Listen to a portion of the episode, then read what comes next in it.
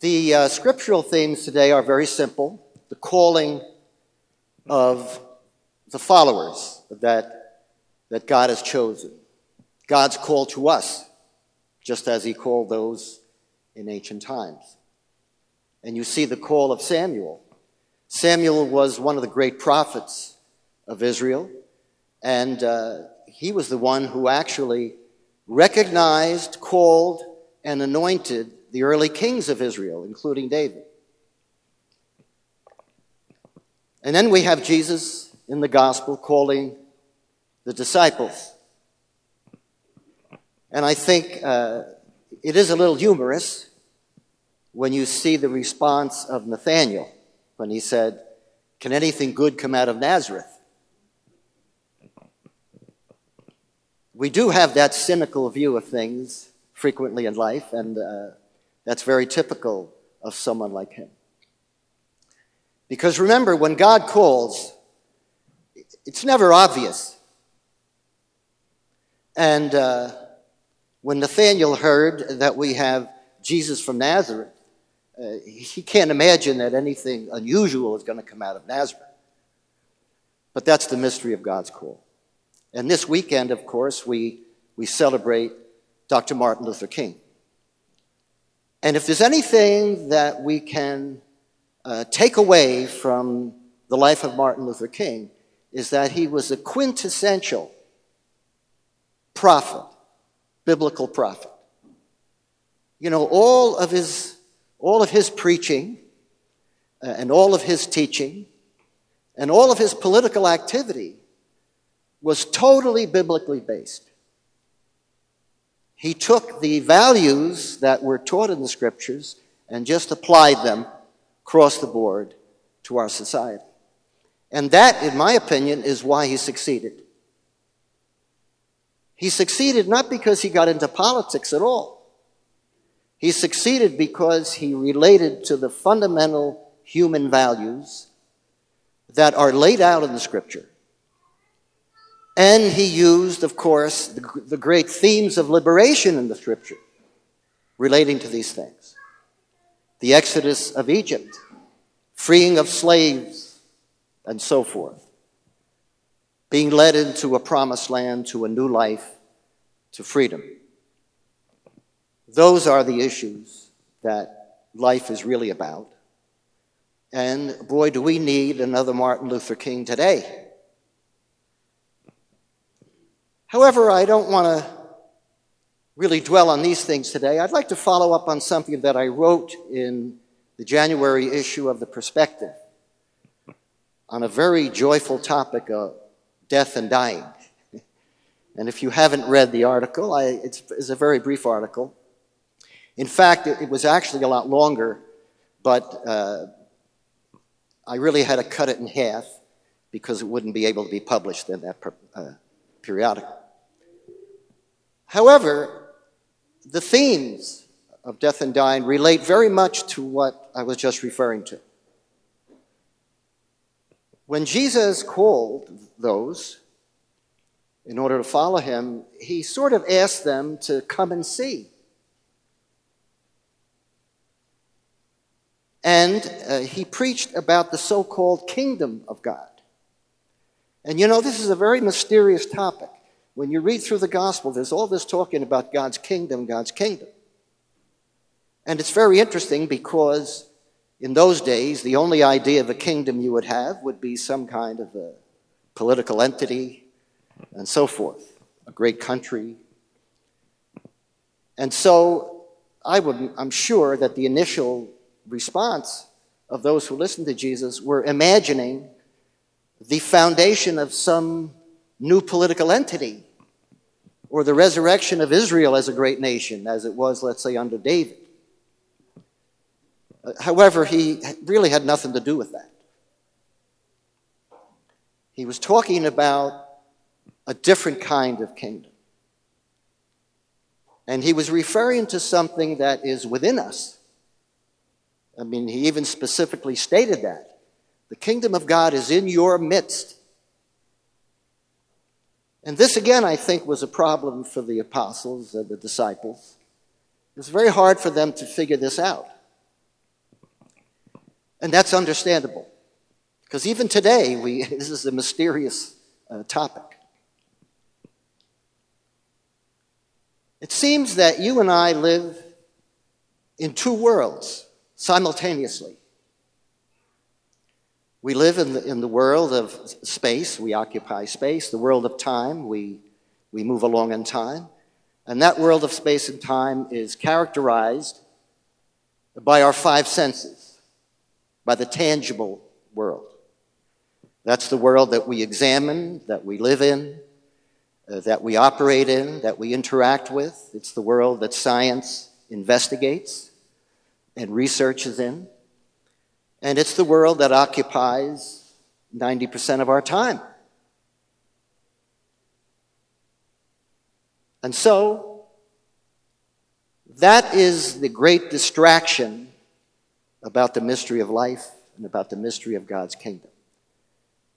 Because, in a way, we're, we're drawn away from something that Jesus was trying to get us to recognize. And it's to recognize that within us is something beyond space and time. It is beyond our immediate experience of life. It is beyond the experience of time that you and I have here and now.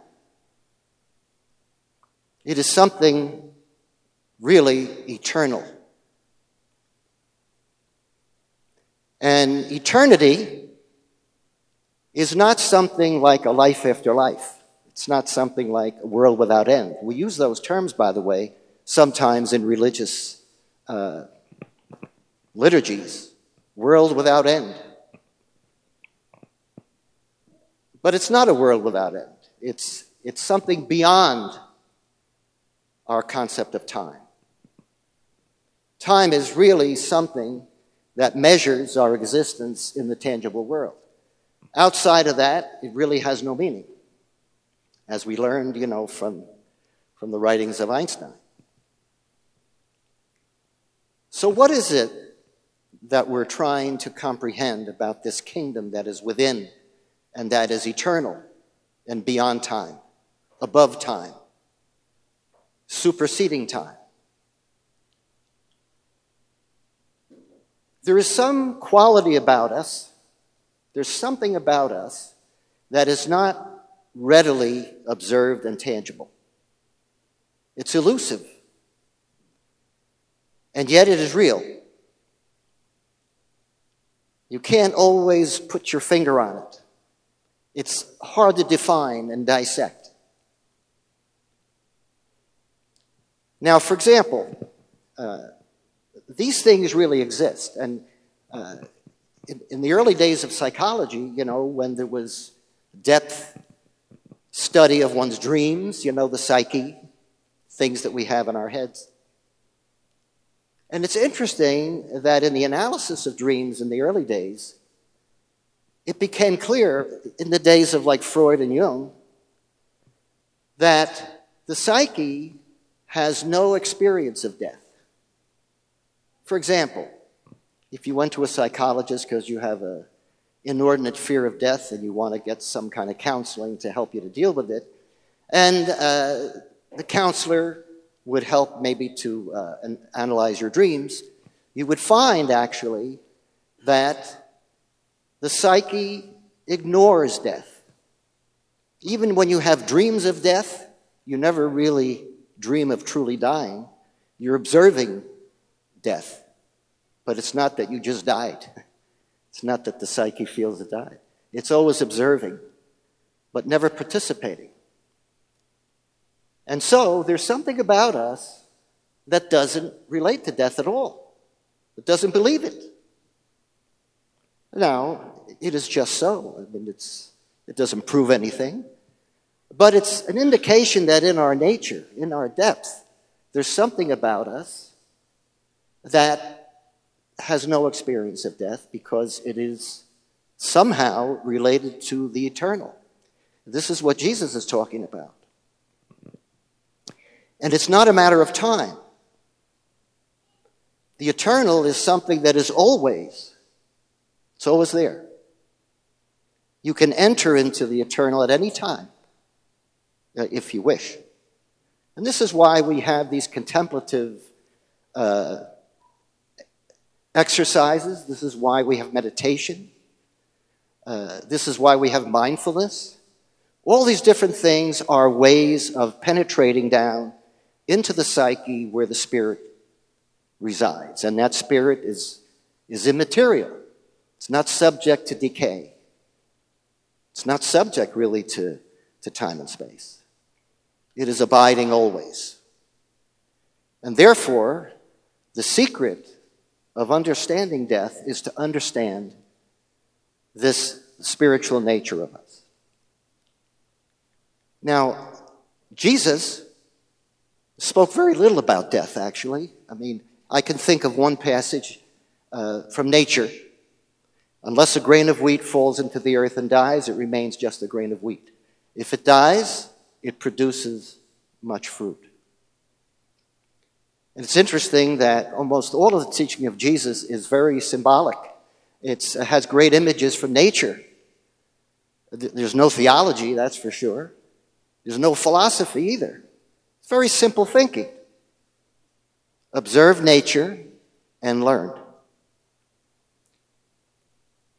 And so, Jesus recognized that we would understand this, that we're deeply rooted in the natural order. And when you observe the natural order, you will learn. And you will learn the deeper things. And so, what is the natural order in our life? What is the natural order of humanity? We begin in our birth. We come into existence in our mother's womb. And then we're born. And that is the first rite of passage in a human life. And it seems to me that if you observe the natural order in humanity, life is a series of, of uh, rites of passage. And every rite of passage follows the same pattern. In our birth, and that's the first one, so that sets the pattern. You're in a, a familiar place. You might even say a comfort zone. Uh, very comfortable. All needs are taken care of. Completely protected. Without fear and anxiety, which is the usual experience of us in our normal life, but none of that in the womb. But then again, nature will not permit this to stay. We have to move on, whether we like it or not. But this is the way of nature. So we, we are born, and the birth process is a painful one, usually, for mother and child. But then, if, if one can succeed in making that passage successfully, then life has expanded exponentially. However, if, if there was a way to look into the mind of a child, if this was even possible, going through this process, they have no idea that what is going on here is good. that they're being removed from their mother's womb, which was very uh, very pleasing. And now, this is a rough time. This is a great challenge to endure this birth. And yet, a whole new world is open. Life expands in that passage. Now, it's very interesting that that pattern will continue all through our lives in terms of our interior life.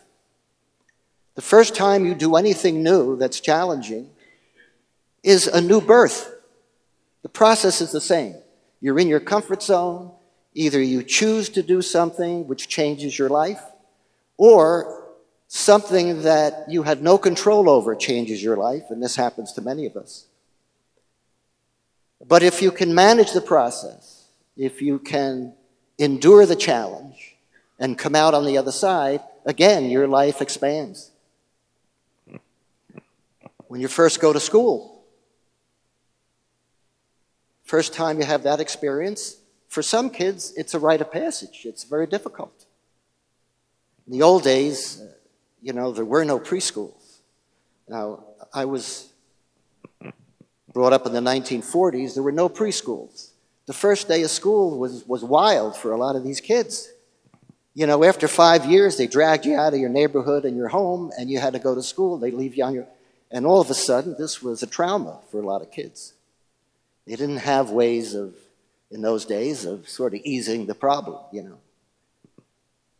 That was a rite of passage, though, because once you got into school and you got adjusted a little bit, all of a sudden, again, your life expanded tremendously.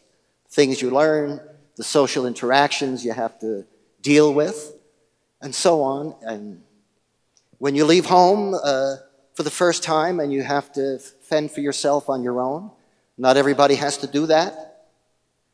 But uh, some people do. Either, either they go off to the military or they go off to college or they go to a job in another, another state which is very common today, and you have to fend for yourself, you're on your own. The first time you do that, that's, a, that's another birth. That's a great challenge. Very difficult. But if you can manage that experience, then you become stronger, wiser, more mature, and so forth. It's obvious. When you get married, it's another rite of passage. In fact, that rite of passage is like endless. You're constantly challenged with things that, change. When you have your first child, it's another rite of passage. When you experience the death of a loved one for the first time, but that could come at any time from the beginning. In my life, uh, my grandfather died when I was eight. And I remember it was, I was afraid. I was afraid to go to the funeral parlor and see him laid out. I never had to deal with death up until that point. And I remember back on the East Coast in, in Italian neighborhoods, they had three nights of wakes in the funeral parlor. And then on the fourth day, you went to church for the funeral and then you had the burial. So it was like all week. So you were really immersed in death in a way. And I remember when we went, to, and if you went to the funeral parlor, you had to go every night. So I remember the first night, we appeared there, and I, I looked through the doors and down the aisle, and I see my grandfather laid out, you know, in an open casket, and I was afraid to go in. Never saw anybody dead. And I remember my brother dragged me in. He forced me to go in. I was afraid to go. And he said, Look, we all have to go in together. You have to go, whether you like it or not. So he pulled me in. By the third night, I was a lot more adjusted. You see, I was, it was a rite of passage. How do I face the death of someone? How do I how, even consider death? You see, but we all have to do this. And so for me, that was a rite of passage. Well, the final rite of passage, obviously, is our death. And like every rite of passage, we start off in the world we're familiar with, our comfort zone. We know the world that we've lived in, we're very familiar with it. We don't know about the unknown, and that's the big that's the big problem. We fear death because we fear the unknown. In fact, you know, uh, all fears in life generate ultimately from the fear of death because it's the uh, the primary example of the unknown because we all we're not comfortable with the unknown. We just look at the stock market, you know. Whenever there's uncertainty, there's a problem because of the unknown, you see. The fear of the unknown. But that fear, you know, we've lived with all our lives. Every time we did a passage in our life, there was fear and anxiety. We weren't comfortable in a lot of the changes that we have to make and the things we have to deal with. But like all, all of the other rites of passage, death really catapults us into beyond space and time, into the eternal, which, as I said before, was always there in the first place. We are now free to embrace it fully So, therefore, our vocation in life, and this is what Jesus said to Nathanael earlier come and see. Our vocation is to start penetrating into our depth. Our vocation is to start living in the eternal. So we need to find some kind of way or time or method, however we can do it. And it's not easy because 90% of our time is occupied with the world of space and time. But we're missing the boat if we don't go further. And so that is our vocation. Whatever we can do to share in the world of contemplation, meditation, the world, the eternal world. That is why we're here. Because when we do that, everything else we do starts to make sense and starts to be put into perspective. It's easy for us to actually manage our life in the world of space and time when, in our depth, we have some kind of foundation. And so I urge you to try to take advantage of any way you can, whether it's here and you know, programs we have at the church or other things you do on your own. Try to nurture the experience of the eternal within your own life. God bless you.